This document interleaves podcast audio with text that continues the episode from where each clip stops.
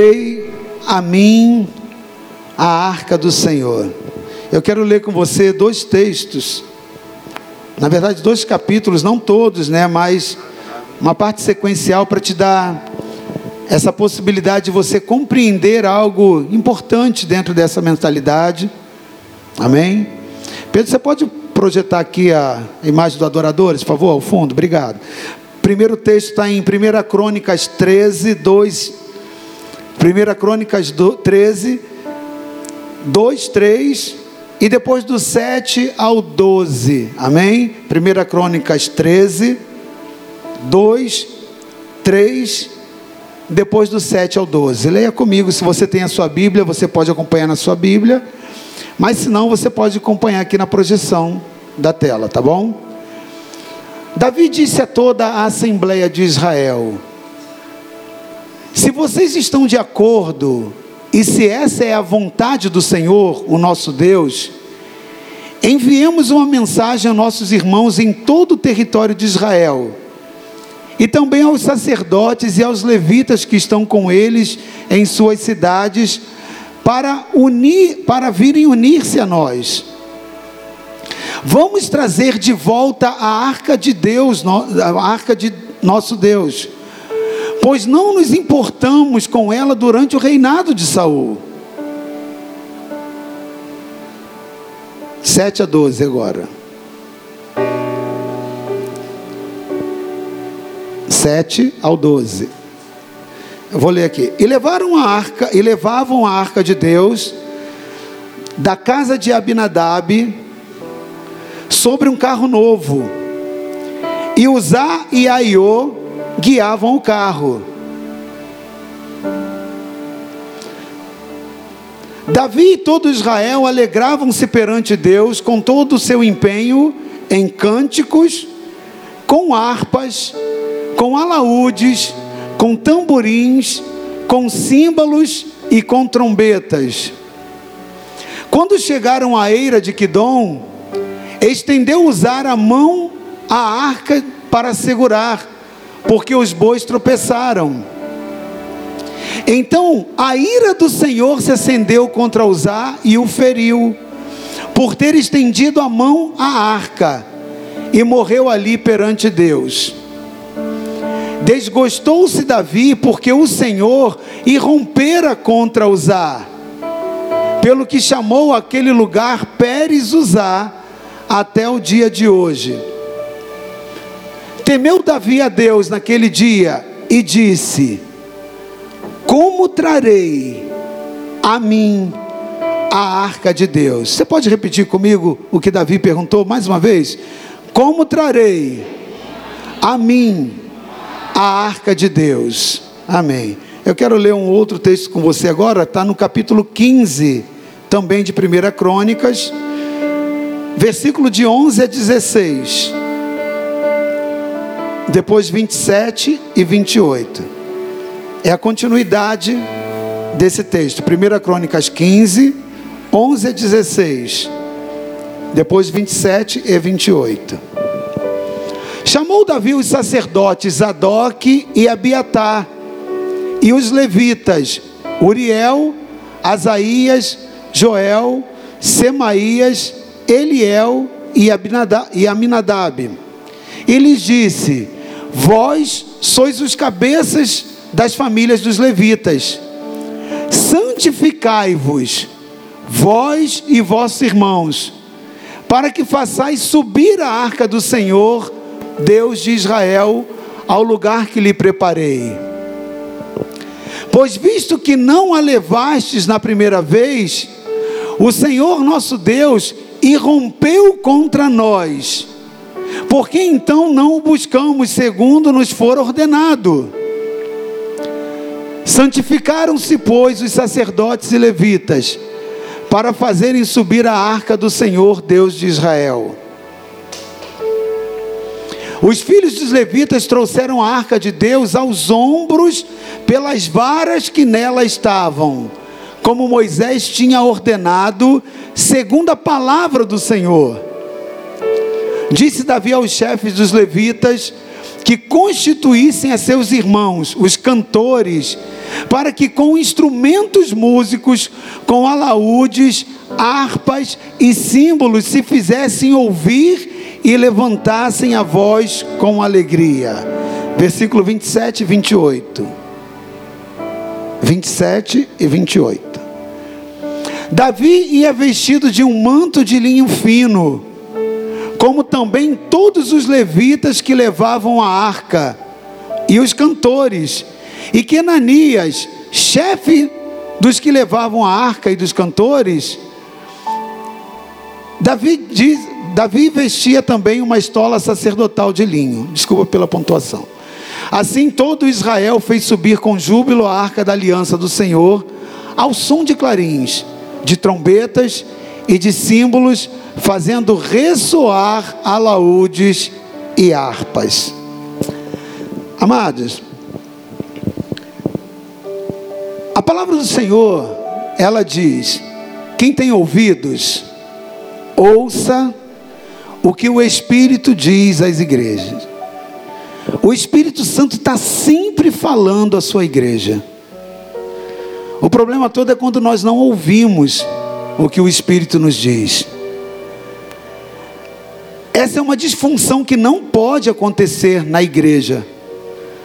A igreja que Cristo está adornando para vir buscar, que o Espírito Santo tem feito essa obra, ele vem buscar uma igreja gloriosa, sem mácula, sem mancha, sem ruga, mas santa, irrepreensível, adornada, ataviada, preparada para as bodas do Cordeiro.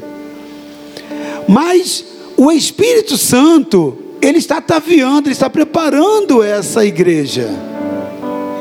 Nós aqui, da família Filadélfia, somos uma parte da igreja, do corpo místico de Cristo. E nós precisamos estar contextualizados com o que Deus está fazendo, com a obra que o Espírito está fazendo dentro da nossa, da nossa nação, dentro da nossa cidade. E nós precisamos ter esses ouvidos preparados para ouvir o que a voz do Espírito tem nos dado. Nós temos vivido dias muito gloriosos, dias muito abençoados. Mas nesse tempo, nós estamos num processo de transição. É um processo de transição espiritual. É um processo que Deus está nos levando a novos territórios. É um tempo que Deus está nos levando a novos desafios. É tempo que nós estamos é, pegando novas estratégias vindas de Deus e as implantando para tomarmos a cidade. Deus tem nos feito chegar muito longe. Nós temos produzido frutos não só aqui na nação, mas fora. Isso é um privilégio para uma igreja, né, que praticamente é tão nova, né? Seis aninhos, mas com tantos frutos já realizados para a cidade. E Deus tem nos projetado dentro da cidade de uma forma muito especial. E graças a Deus que nós temos tido muitas conquistas dentro dessa cidade a nível de credibilidade, a nível de atuação ministerial, apoiando vários lugares, com projetos sociais relevantes para dentro da cidade. Mas eu quero dizer para você que isso não é tudo que Deus tem para nós. Isso ainda é muito pouco diante daquilo que Deus vai fazer. Nem um amém de um crente? Oh, glória, tem um crente comigo aqui é pouco diante daquilo que Deus vai fazer. E é importante nós estarmos sempre, como igreja de Cristo, atentos à voz do Espírito. Dentro de algumas coisas que Deus tem nos mostrado, Deus nos deu uma direção há quatro anos atrás e disse para que nós aguardássemos o tempo de fazermos aquilo que Ele estava nos falando para que nós pudéssemos profetizar em todos os 92 bairros dessa cidade. E nós temos feito isso. E eu quero estimular você, ore pela cidade. Ore pelo mover de Deus, pelo agir de Deus em Vila Velha. Nós temos feito isso dentro da direção de Deus. E desde quando começamos a fazer isso, há algo que Deus está fazendo gracioso Há um eixo espiritual que está sendo movido. E Deus tem nos dado projeção para muitas novas conquistas. Isso é glorioso. Mas isso nos traz um peso de responsabilidade. Porque nós precisamos fazer aquilo que é certo, do jeito certo e na hora certa. Nós não podemos perder nenhuma dessas três vertentes dessas direções. E quando há dois meses atrás, algumas coisas Deus começou a mover e falar, Ele me trouxe uma palavra dizendo: Eu quero que você instrua e prepare o meu povo a respeito de adoração. E eu falei assim para o Espírito de Deus naquele tempo, naquela relação, mas de uma certa forma a igreja, não toda, né? Porque nós temos, graças a Deus, nós somos uma igreja de muitas pessoas é, alcançadas no Evangelho nos últimos seis anos, mas o Espírito de Deus, é, eu falei, não todos é, não têm o entendimento do que é adoração, no mais profundo, né, da adoração, mas a, a, nós temos uma grande parcela da igreja que compreende. E o Espírito de Deus falou: não, eu quero que você faça com que a igreja compreenda a adoração para esse tempo que eu estou fazendo não só com vocês, mas o que eu estou fazendo também através de vocês para a cidade, para o estado e para a nação. E eu comecei a entrar nesse entendimento daquele que tem ouvido, ouça o que o Espírito diz à igreja. Eu falei, pai, então fala. E Deus falou assim: Eu quero que você navegue dentro desse entendimento com a igreja sobre a adoração. E nós pensamos em trazer nesse tempo o nível de conhecimento, sim, mas muito mais do que conhecimento sobre adoração, trazer a você um ambiente de conexão com a unção da adoração. Porque esse tempo que nós estamos vivendo, a adoração tem tudo a ver como uma peça fundamental, elementar para as novas conquistas que Deus tem para nós. Quando Deus traz o povo e introduz o povo na terra da promessa, eles tiveram que guerrear. E a arca, que era o símbolo da presença de Deus, que a gente vai falar um pouco dela hoje, por isso até pedi ali que o pessoal trouxesse, colocasse ali, como simbolismo, para você poder entender um pouquinho mais ela fala muito a respeito desse tempo e a, a importância dessa presença, porque ali é só uma tipologia para que você compreenda a presença.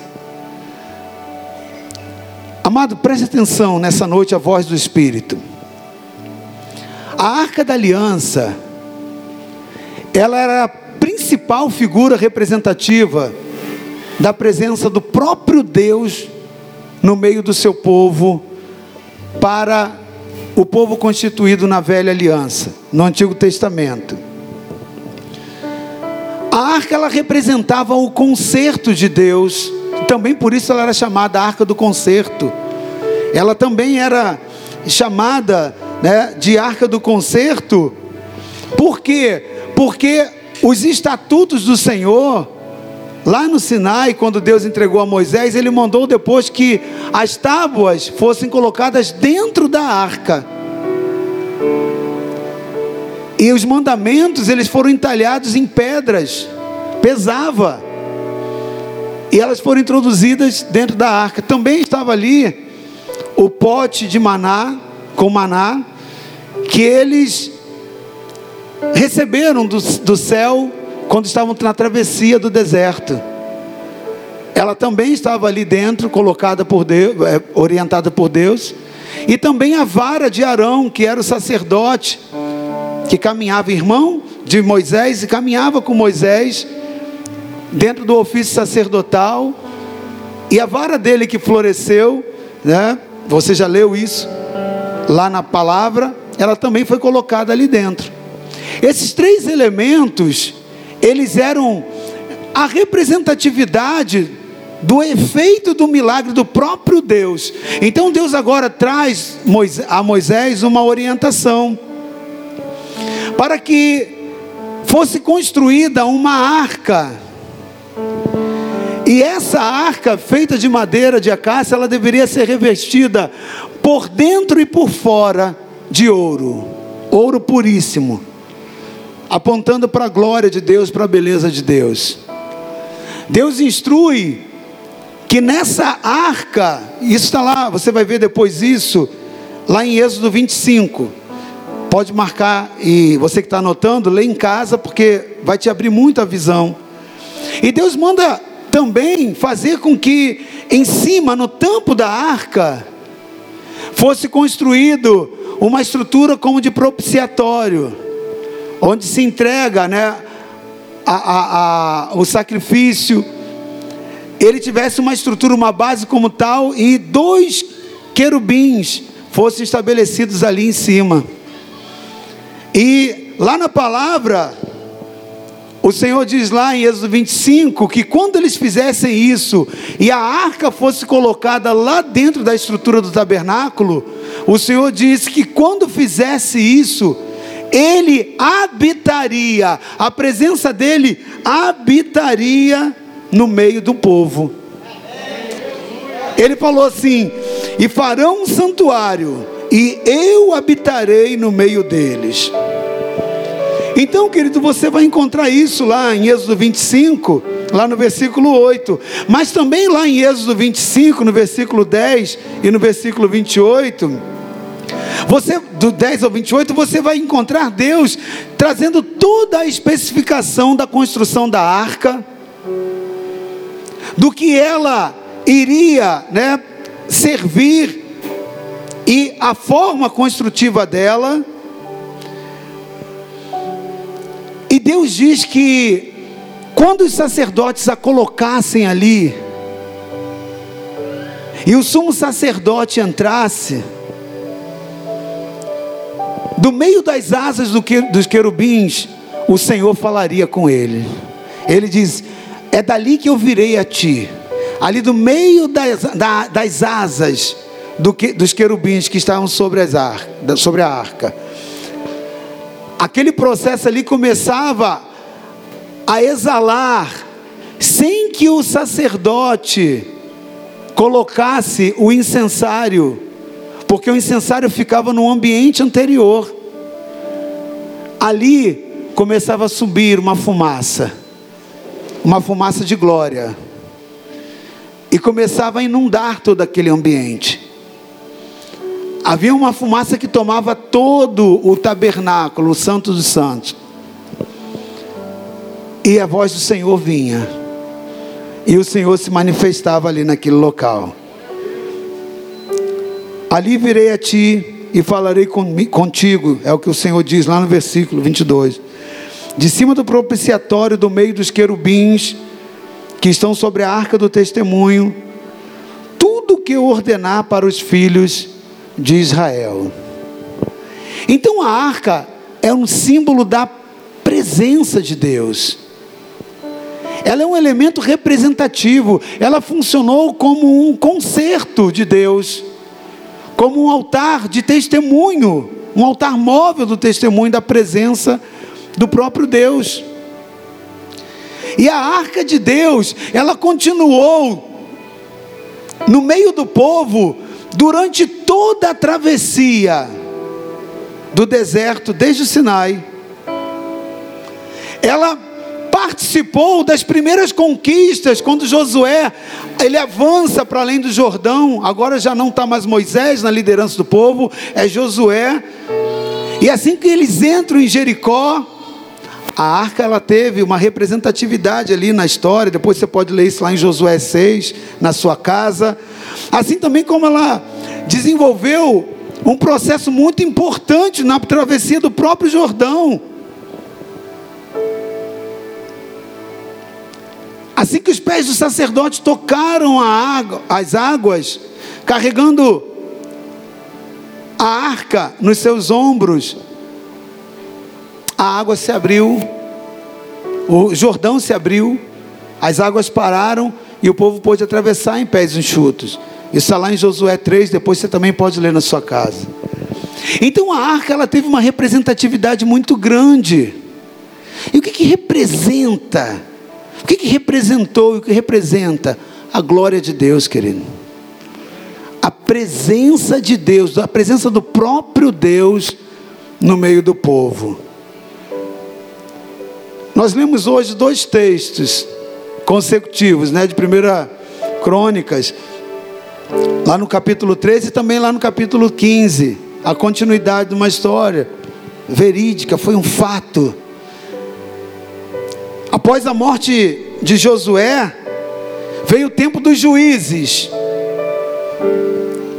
Depois de Josué, né, veio Moisés, passa a autoridade para Josué, mas Josué, infelizmente, não faz uma conexão de gerações. Josué não leva aquilo que havia sido instruído ao pé da letra. Josué tem uma visão mais individualista. Ele não prepara a próxima geração. E esse é um grande problema de nós, queridos, como igreja. Nós precisamos ter a mentalidade de uma igreja adoradora, porque a Bíblia diz que o Senhor ele procura na terra verdadeiros adoradores. Pessoas que o adoram em espírito e em verdade, e um verdadeiro adorador ele gera adoradores. Eles são pais geracionais. Josué não teve essa visão de um pai geracional. Ele teve uma visão voltada para dentro de si, para dentro da sua casa e não voltada para dentro do povo, da continuidade. Tanto é que ele, Josué faz uma declaração: Olha, vocês escolhem a quem vocês querem servir, porém eu e minha casa serviremos ao Senhor. Josué olha para dentro da sua casa, isso é errado? Não, mas ele precisava entender que a responsabilidade dele era muito maior, era com o povo, era com a continuidade de uma próxima geração. Amados, nós hoje somos uma Filadélfia de seis anos, mas eu gostaria de perguntar a você: o que, que nós estamos fazendo já pela próxima geração? O que, que nós estamos formando de mentalidade para a próxima geração? Se nós não formarmos uma mentalidade adoradora para essa próxima geração, amados, os dias são muito difíceis. Nós estamos atravessando tempos sombrios. Cada vez mais a, a perseguição ela se instala. Cada vez mais há uma perseguição velada hoje, mas que tem cada, cada vez sido mais agressiva em relação a perseguir a igreja, os fundamentos da base da igreja, a identidade da igreja, a missão da igreja. Hoje há uma pressão na lei, hoje há uma pressão nos governos para fazer com que aquilo que é o certo da palavra de Deus seja visto como errado. E fazendo com que a igreja seja doutrinada a pegar aquilo que é o errado e trabalhar como certo. E nós precisamos então ter um entendimento da responsabilidade da outra geração. Só que a outra geração, ela só vai receber essa mentalidade, essa identidade adoradora, se ela aprender conosco. Nós somos os responsáveis por gerar essa mentalidade de adoração. E adoração, querido, ela não começa aqui na igreja. Congregacionalmente, nós só liberamos dentro da igreja, dentro desse ambiente, aquilo que nós trazemos lá de casa, do dia a dia. Se a arca de Deus não tiver presente na sua vida todos os dias, lá no seu trabalho, lá na sua escola, lá na sua rotina, não pense você que você vai encontrá-la aqui. Porque muitas das vezes a arca de Deus, em muitos lugares tem sido roubada, como foi roubada nos textos que nós lemos lá da nação de Israel presença. A arca representa a presença, aquele que vem para matar, roubar e destruir. Muitas das vezes ele quer, olhando para dentro da sua casa, remover, retirar a arca da adoração lá de dentro. Sabe por quê?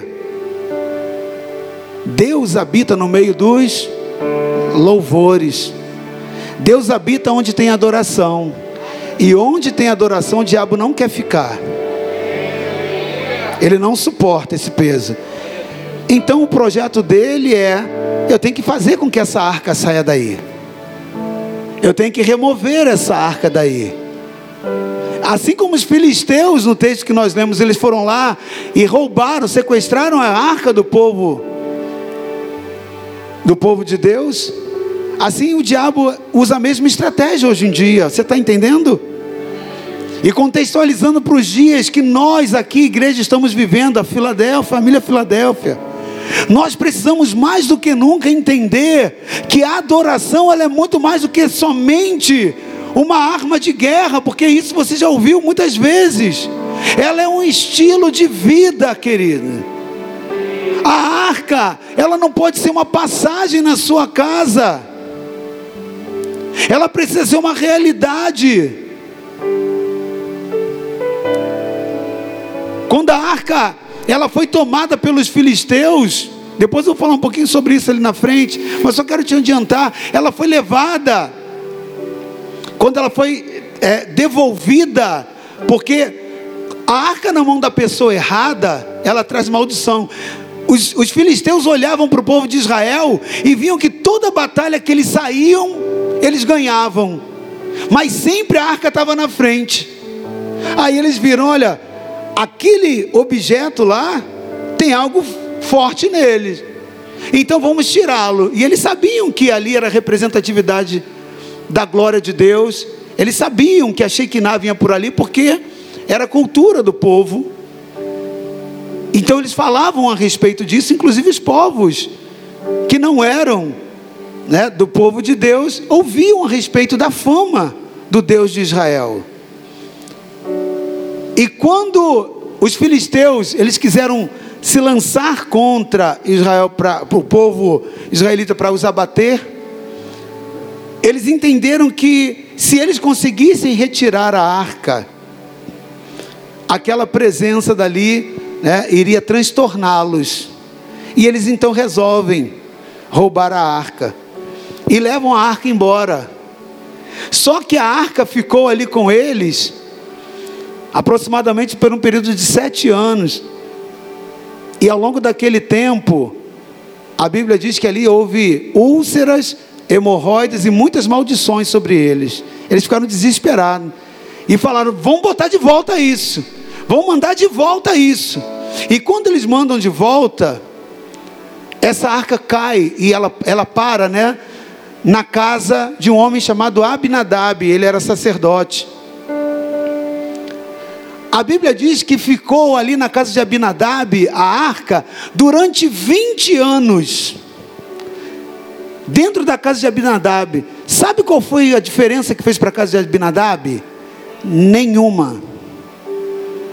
Durante 20 anos a arca ficou ali porque não tinha onde ficar. Fizeram lá um puxadinho na casa dele, falou: "Bota essa arca aí dentro". Os filhos dele crescem de uma família sacerdotal, mas olhavam a arca com indiferença. Lembre-se que a arca era um símbolo da presença de Deus.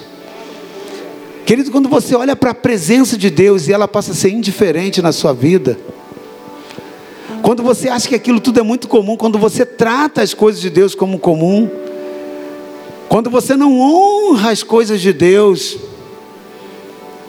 aquilo não faz diferença alguma para a sua vida mas se transforma num perigo. Sabe por quê?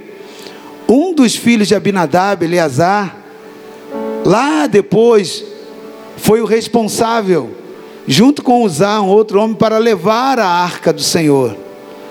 No outro segundo momento, depois que deu ruim lá, lembra que o homem foi lá, tocou lá na arca e, e teve problema? Então, ele agora tem uma experiência, aquilo que talvez fosse indiferente, agora passou a ser um perigo para a vida dele. Porque toda vez que a arca, a presença de Deus não é tratada com responsabilidade, ela gera consequências e gerou morte. Uzá morreu. E agora Davi se preocupa: como eu vou trazer a arca do Senhor? Davi ele foi ali e coloca em cima de um carro de boi da primeira vez. Mas a arca de Deus, ela não é transportada em carro de boi. Carro de boi, ela fala sobre estratégia de filisteus. Era assim que os, os filisteus tra transportavam seus objetos preciosos. Por isso que essa cultura importada dos filisteus não serviu para Israel. Querido, eu quero dizer um negócio. Nós não precisamos copiar nada que é do mundo. Nós não precisamos tratar as coisas de Deus que são santas como se fossem comuns, pelo contrário, Deus tem uma forma de receber adoração. Deus tem algo que ele não negocia, que são os padrões da palavra dele. Nós precisamos conhecer o Deus a quem nós servimos, querido. Nós precisamos entender o coração de Deus. Nós precisamos ter um coração como o coração de Jesus. Porque senão nós corremos riscos, querido, ao lidarmos de uma forma banal com aquilo que é a presença de Deus dentro da nossa casa, dentro da nossa vida, dentro da nossa família. Abinadab, por não gerar temor dentro da sua casa a presença de Deus, faltou a comunicação do espírito de temor, quando a palavra do Senhor diz lá em Deuteronômio que os pais ensinarão aos filhos a respeito do temor do Senhor. Nós somos responsáveis por comunicar e educar a futura geração com o temor do Senhor. Mas como eles vão aprender se não olharem em nós esse temor? Os nossos filhos repetirão em nós o estilo de adoração que eles veem em nós.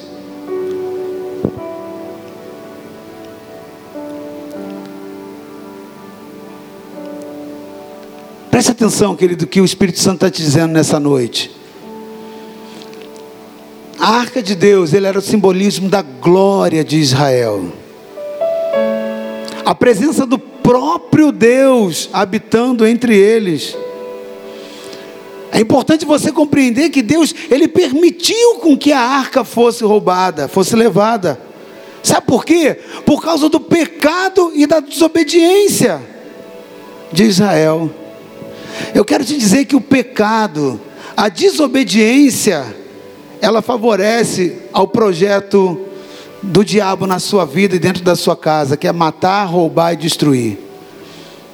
O teu pecado, a tua desobediência, a tua indiferença com a presença de Deus vai ser o passaporte de legalidade para o diabo chegar e tocar na sua direção.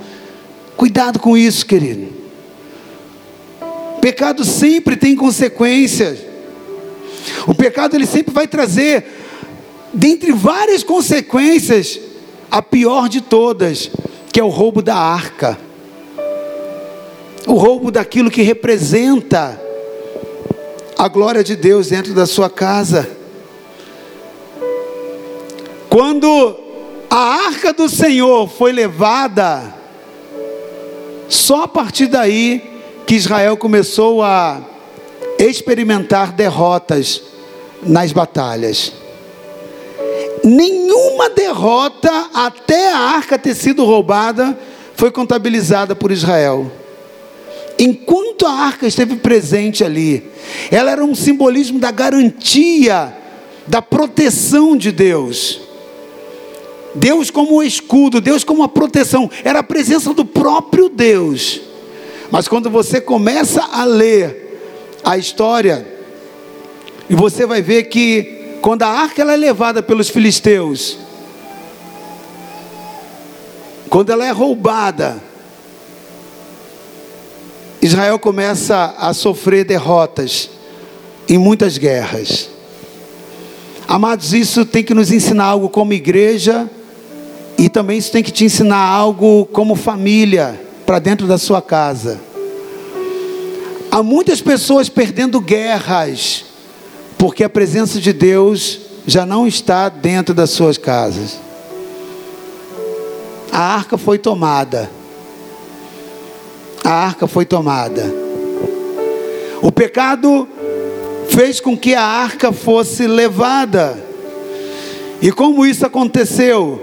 Isso aconteceu nos dias do sacerdote Eli. A Bíblia diz que Eli era sacerdote naquela casa e ele não honrava a Deus do jeito que ele deveria honrar, porque na estrutura Deus ele tem que vir em honra em primeiro lugar acima de qualquer coisa, de qualquer pessoa. Era a palavra do Senhor. Ouve Israel, está lá no Shema. O Senhor teu Deus é o teu único Deus. Deus está acima de tudo. Mas a Bíblia diz, está lá em 1 Samuel, lá no capítulo 2, versículo 30, quando Deus fala para Eli: Eli, você é o sacerdote dessa nação. Você vem de uma linhagem sacerdotal, debaixo de um estatuto perpétuo. Deus vai falando com Eli. Eu tinha dito que a linhagem sacerdotal da qual você faz parte, eles sempre me serviriam diante da minha presença. Eu fiz um estatuto perpétuo, mas você honrou aos teus filhos mais do que a mim. Ele ele não repreendia os seus filhos. Os filhos de Eli, eles faziam aquilo que era desonroso aos olhos de Deus, eles quebravam, violavam princípios, preceitos. Mas sabe o que acontece? Eli fazia parte daquela mentalidade da geração que se acostumou com a glória, se acostumou com a arca, se acostumou com o ambiente. E isso custou um preço para Eli, custou um preço para os seus filhos. A arca foi tomada pelos filisteus, e quando a esposa do filho de Eli que estava grávida, e esse, do, e esse homem foi morto, a Bíblia diz que está lá em 2 Samuel capítulo 6, ou oh, perdão, em 2 Samuel 2,30, não é isso? 1 Samuel 2,30, desculpa. A palavra do Senhor diz que quando Deus ele repreende, ele agora diz para ele: Eli, eu tinha feito estatuto perpétuo, mas agora longe de mim. E quando Deus faz isso, ele diz que agora a família de Eli seria desprezada, porque eles desprezaram a palavra de Deus. E o Senhor falou: aqueles que me desprezam serão desprezados. E esse desprezo custou a vida do filho de Eli, do próprio sacerdote Eli. E a nora de Eli, que estava gestante, ela, quando ouve que o sogro e, o filho tinham sido mortos, e pior do que isso, a arca da aliança tinha sido roubada nessa embatida. Ela tem um filho a qual colocou o nome de Icabô ou Icabod, que significa foi-se a glória de Israel. Querido, quando a arca vai, quando a presença vai, e só fica a história, não tem significado. Sem a glória nós não somos nada, querido. Sem a presença você não é nada.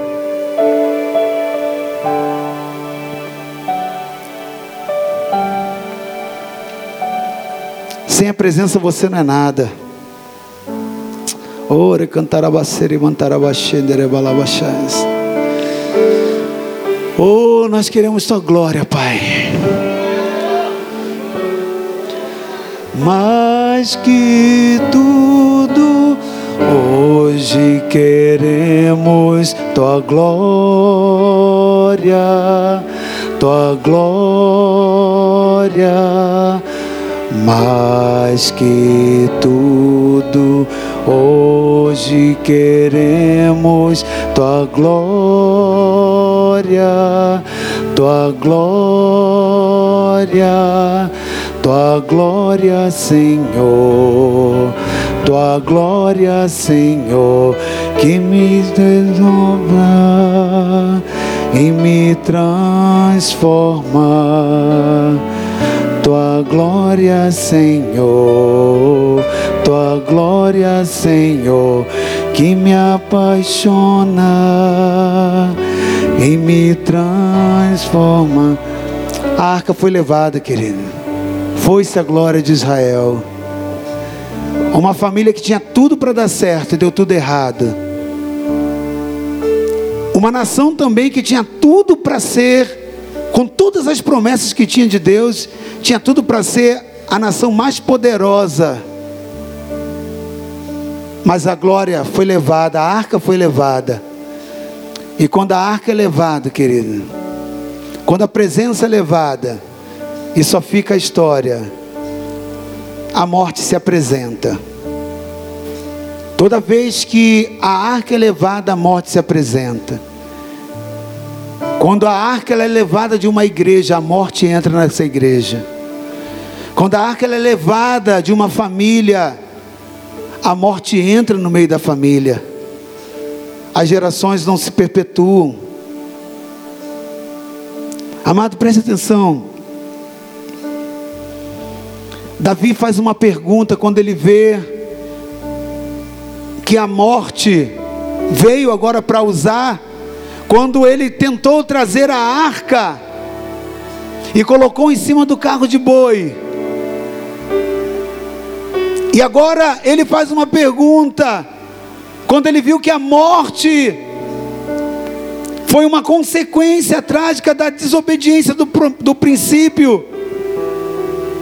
Porque Davi, olha, logo no texto seguinte que nós lemos, quando nós analisamos lá, no texto de 1 Crônicas, lá no capítulo 15, Davi fala isso lá no versículo 13.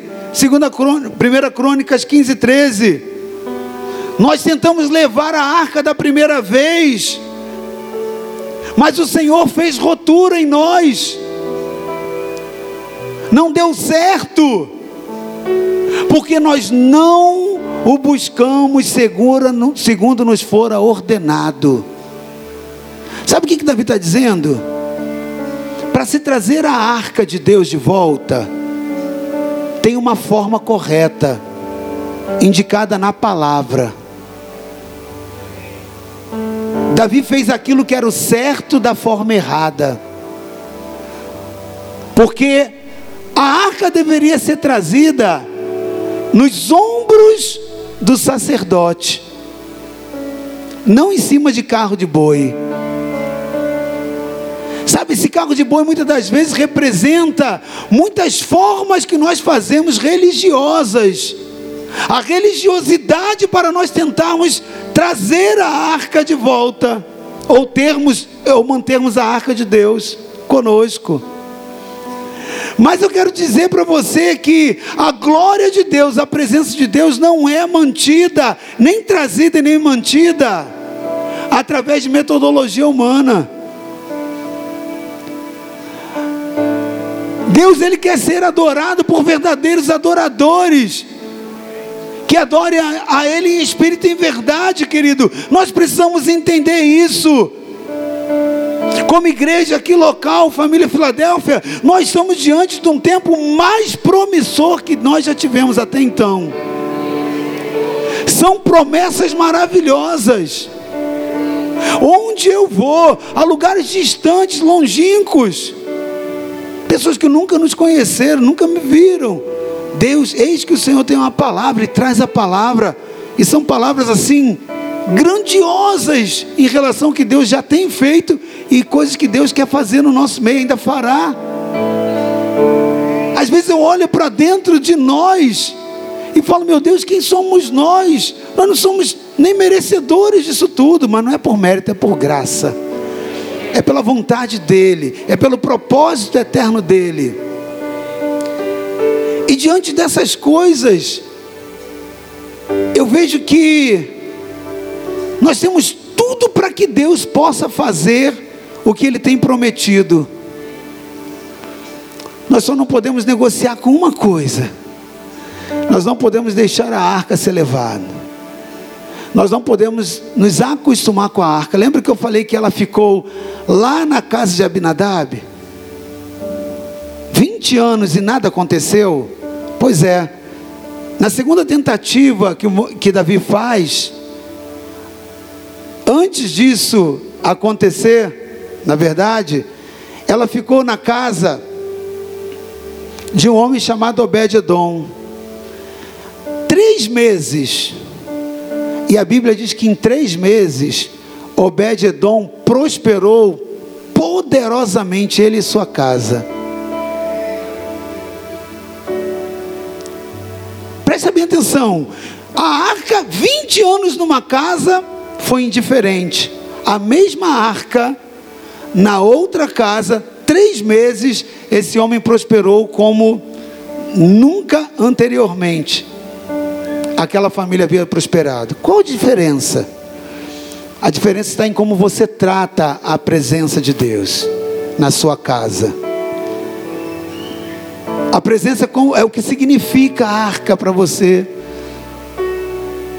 Para Binadab, talvez ela era só um símbolo de um amuleto de proteção. Assim como hoje muitas pessoas usam a presença de Deus só para autopromoção, só para obter vantagens. Quero estar colado em Deus, porque eu sei que dele vem todas as bênçãos. Obed-Edom não, ele reconhecia ali com a sua família que era a presença do próprio Deus.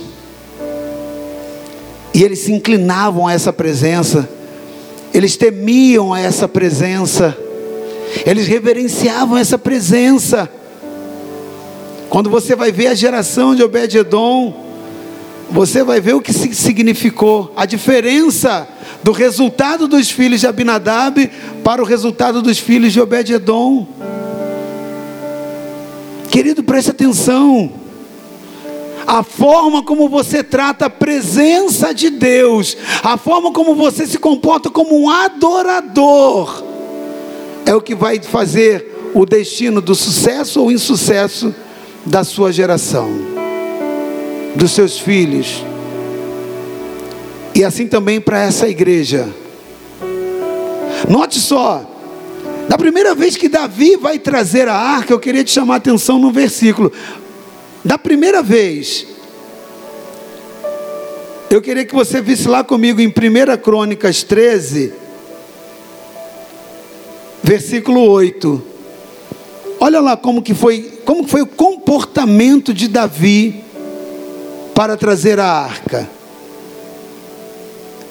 Foi a vez que aconteceu lá de usar ter sido morto. Mas olha a atitude de adoração de Davi. Davi e todo Israel alegravam-se perante a Deus, com todo o seu empenho em cânticos, com harpas, com alaúdes, com tamborins, com símbolos e com trombetas. Pode deixar um pouquinho esse versículo aí mesmo, tá? Não tira não. Deixa ele um pouquinho comigo. Presta atenção, querido. Aí está falando manifestações de adoração.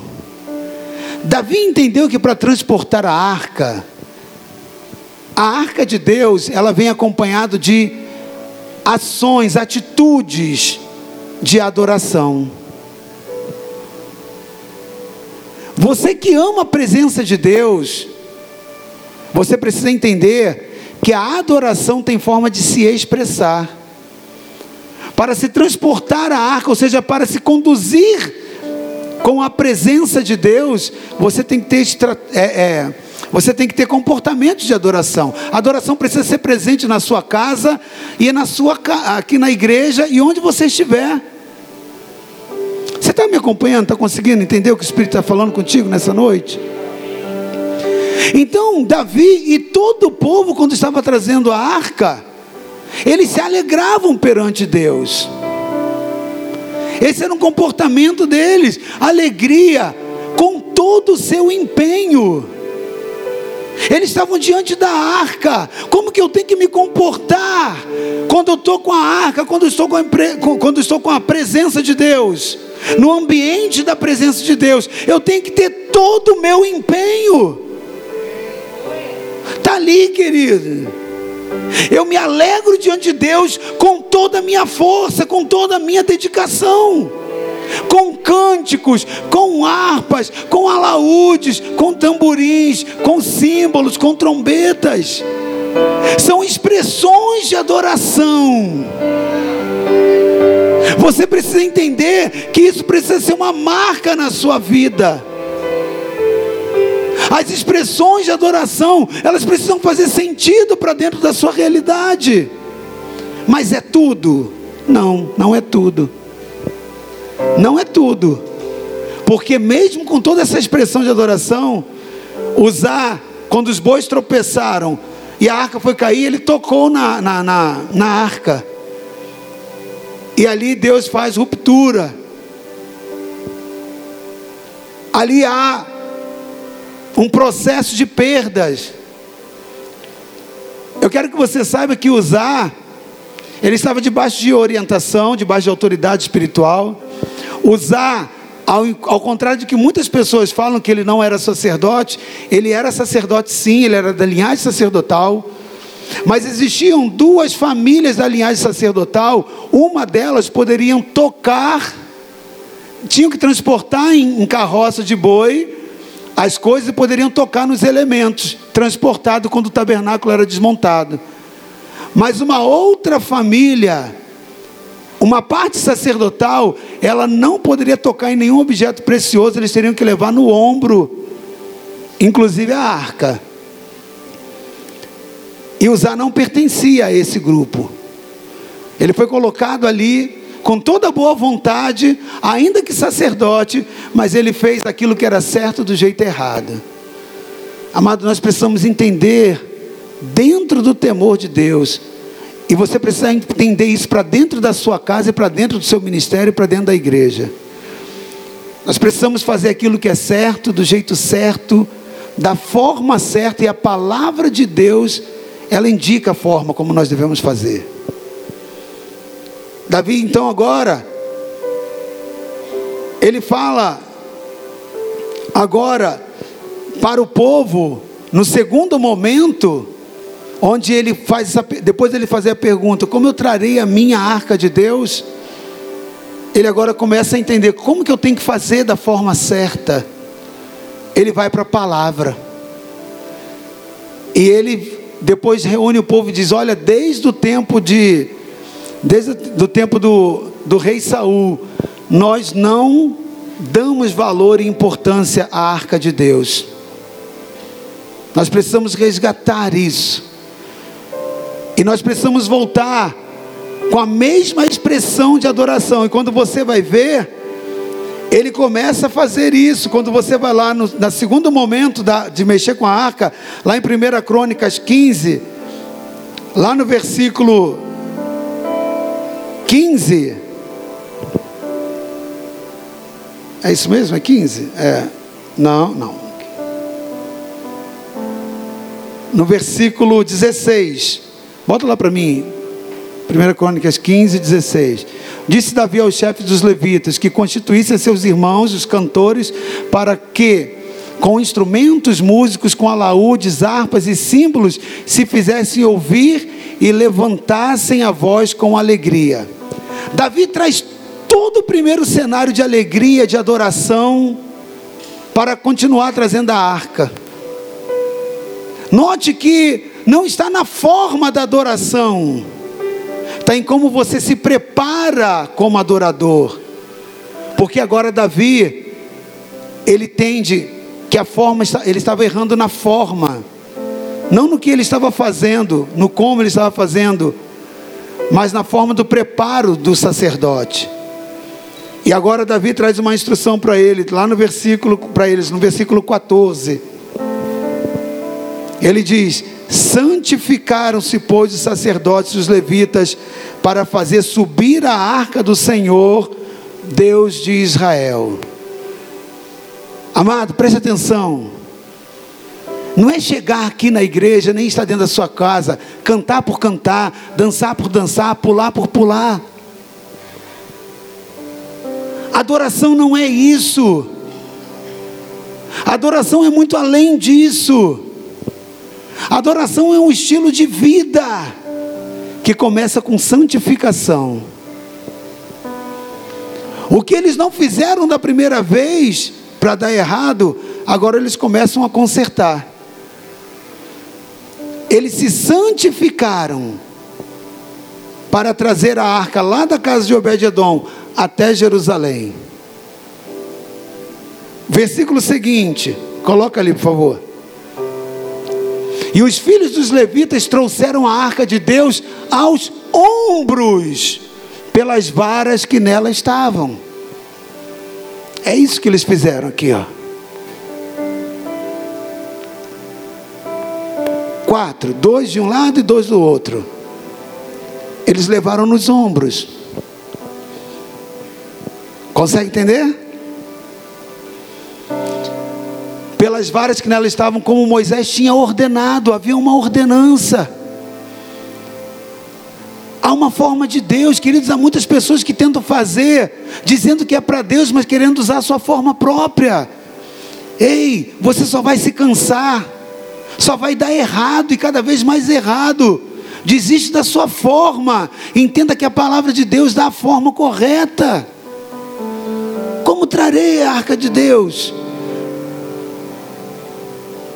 É com louvor, com adoração, é com júbilo? Sim, tudo isso Davi fez. Mas eu preciso ter um comportamento diante de Deus para tudo isso ter funcionalidade. Eu preciso estar santificado e eu preciso entender que a arca não se carrega em carro de boi.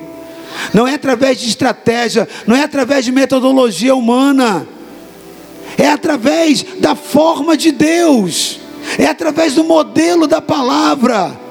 Sacerdote precisa levar a arca no ombro, sabe o que é isso, querido? Eu vou repetir para você: ali dentro da arca estava presente as tábuas escritas em pedras, na, na tábua de pedra, duas tábuas de pedra com os mandamentos, era pesado havia o pote de maná, havia vara, havia um peso, havia também o peso do ouro.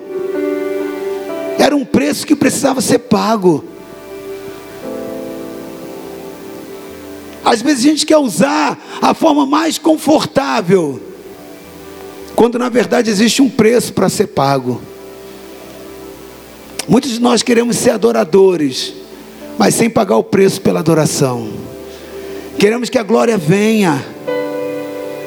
Entramos no culto e ainda chegamos em casa, muitas das vezes, ou no próprio culto, falando: Nossa, está tão frio, essa adoração está tão vazia. Mas o que, que você tem transportado dentro da arca? Ou será que você tem transportado a arca? Você faz parte da solução? O que, que significa adoração para você? Olha o comportamento da adoração. Será que quando você está reunido no ambiente da adoração, você faz como Davi, o povo fazia? Com toda a força, com toda a energia, cantando, dançando. Querido, quando Davi entendeu isso, a responsabilidade de se santificar, a responsabilidade de se separar para Deus, quando ele entendeu que o processo ele ia muito além. A Bíblia diz que Davi, ele vestiu vestes de linho fino, ele e os que estavam com ele, para que eles pudessem transportar a arca. Sabe o que isso significa? Davi tirou a sua coroa de rei para dançar, para pular, quando você é um verdadeiro adorador, você tem que saber que os seus títulos nada importam. O que Deus vai olhar o que você tem como vestimenta para se apresentar diante dele. Vestes de linho fino falam de veste de louvor, veste de justiça. Tirar a coroa fala de coração de quebrantamento, reconhecer que eu não sou nada diante de Deus, não sou nada sem Ele.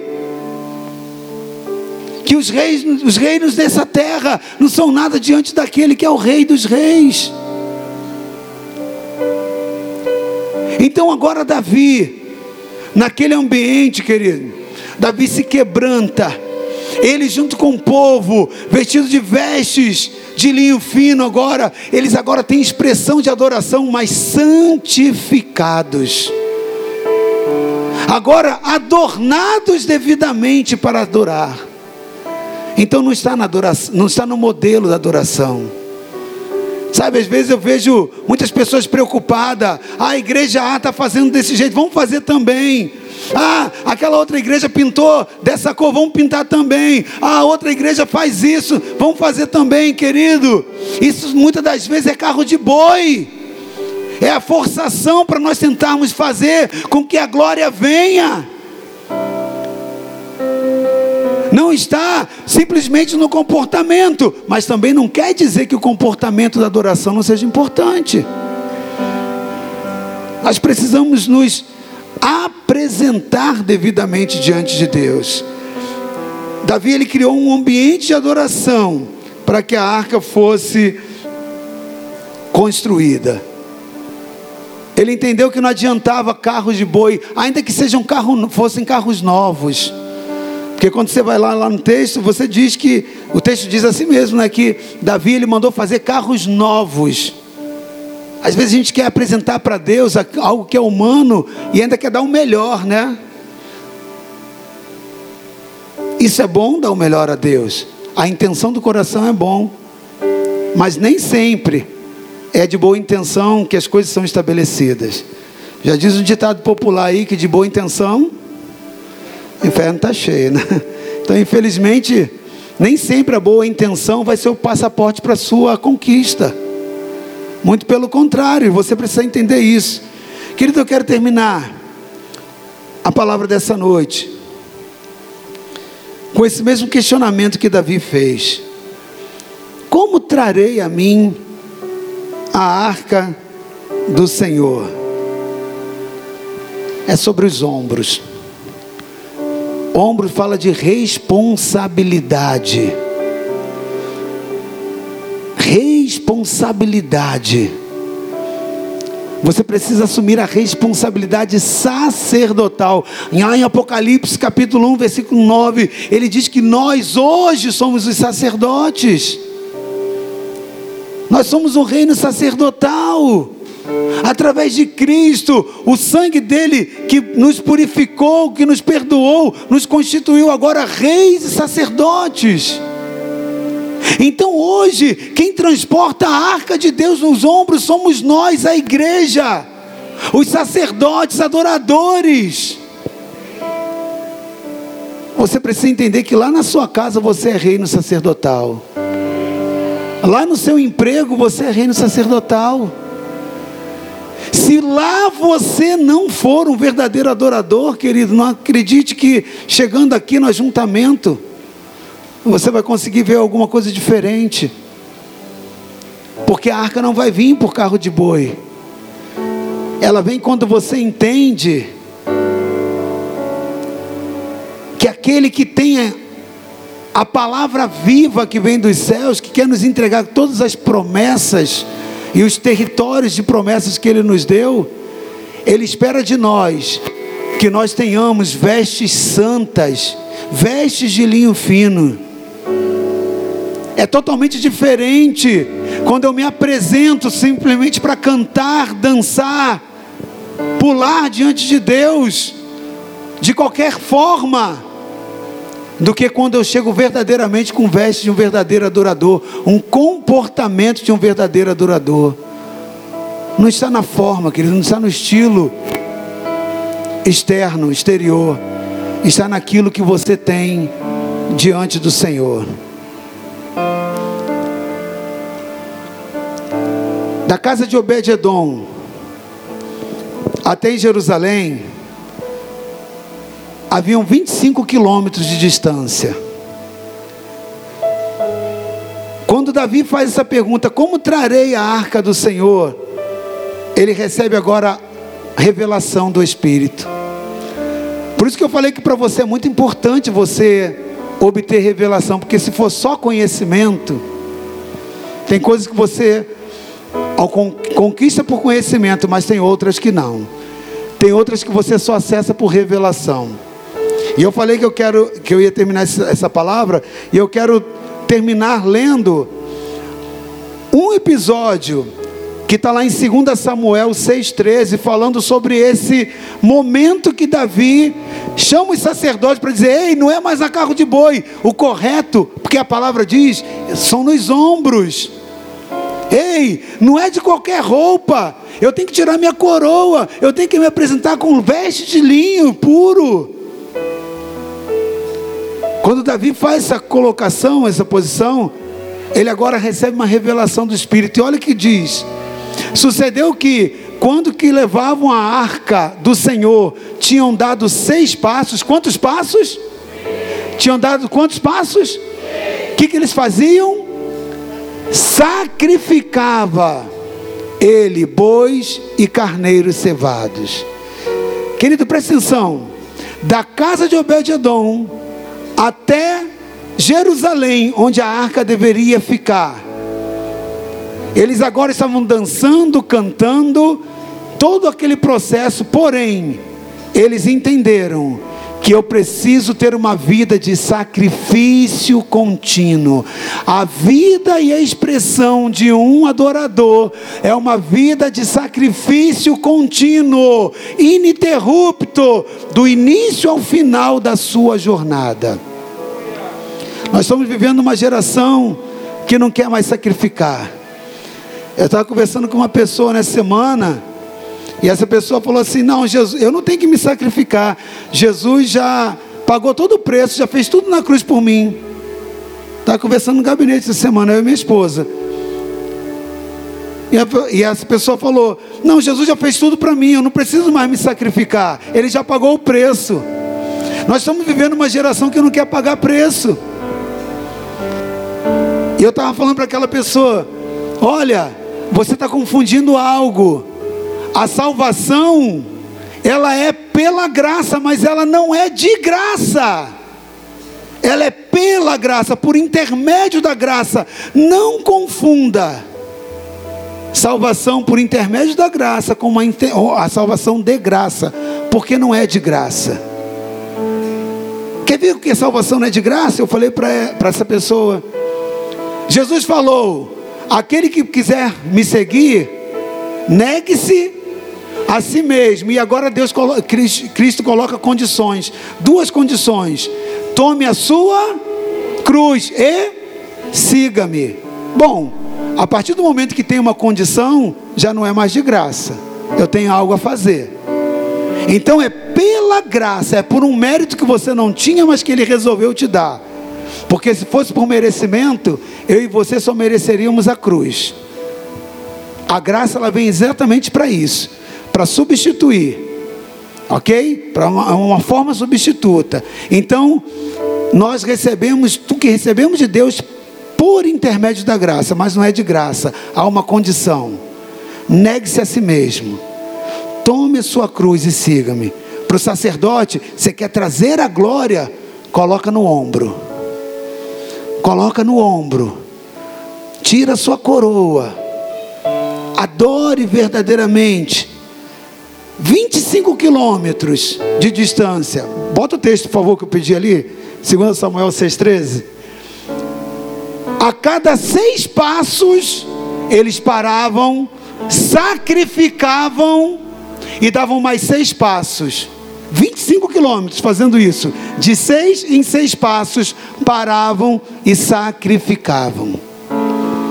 Essa trajetória entre a casa de Obed-Edom, que é o, o tempo da prosperidade, até chegar a Jerusalém, ela fala do momento que a igreja está atravessando aqui na terra. Existe um preço a pagar sim, querido. De seis em seis passos, você precisa parar e se lembrar do Senhor e fazer sacrifício. E aí você dá mais seis passos, para tudo de novo, sacrifica. Foram aproximadamente 8.333 sacrifícios. Cada sacrifício eles matavam sete cabeças de animal machos e sete cabeças de animal fêmea. Dava no total de 14. Ou seja, foram oferecidos 116.662 animais. Tem um preço ou não tem? Tem preço ou não tem? É pela graça, mas não é de graça, querido. Davi ele teve que sacrificar a boiada dele inteiro. E eu quero dizer que se você quer a presença de Deus na sua casa, na sua vida, você precisa aprender a sacrificar o Senhor. Não é de qualquer forma que você chega à presença de Deus. Sem santidade, ninguém verá o Senhor. Fique de pé nesse momento. Sabe, querido, deixa eu te falar algo muito importante para esse momento final, para nós orarmos. A palavra do Senhor, ela diz que os olhos do Senhor estão em toda a terra, procurando os verdadeiros adoradores. Tem muita gente que pensa que Deus está com os olhos sobre a terra, procurando a verdadeira adoração. E eu quero te dizer que não é isso. Sabe por quê? A palavra do Senhor diz que há anjos no céu que o adoram no nosso tempo terreno aqui 24 horas por dia. Agora eu quero te perguntar: esses anjos que estão lá louvando e adorando com toda sorte de instrumentos, com todo tipo de, né, com toda a força, você acha que eles fazem uma adoração imperfeita? Ou você acha que é perfeita essa adoração? Eu posso te afirmar que a adoração no céu é perfeita. Então Deus não está procurando verdadeira adoração, porque essa ele já tem no céu. Ele não está procurando isso aqui na terra. Os olhos dele estão aqui na terra procurando verdadeiros adoradores. São aqueles que adoram a Deus em espírito e em verdade. A pergunta é: será que Deus vai achar isso em você hoje? Então feche seus olhos. Coloque suas mãos sobre o seu coração.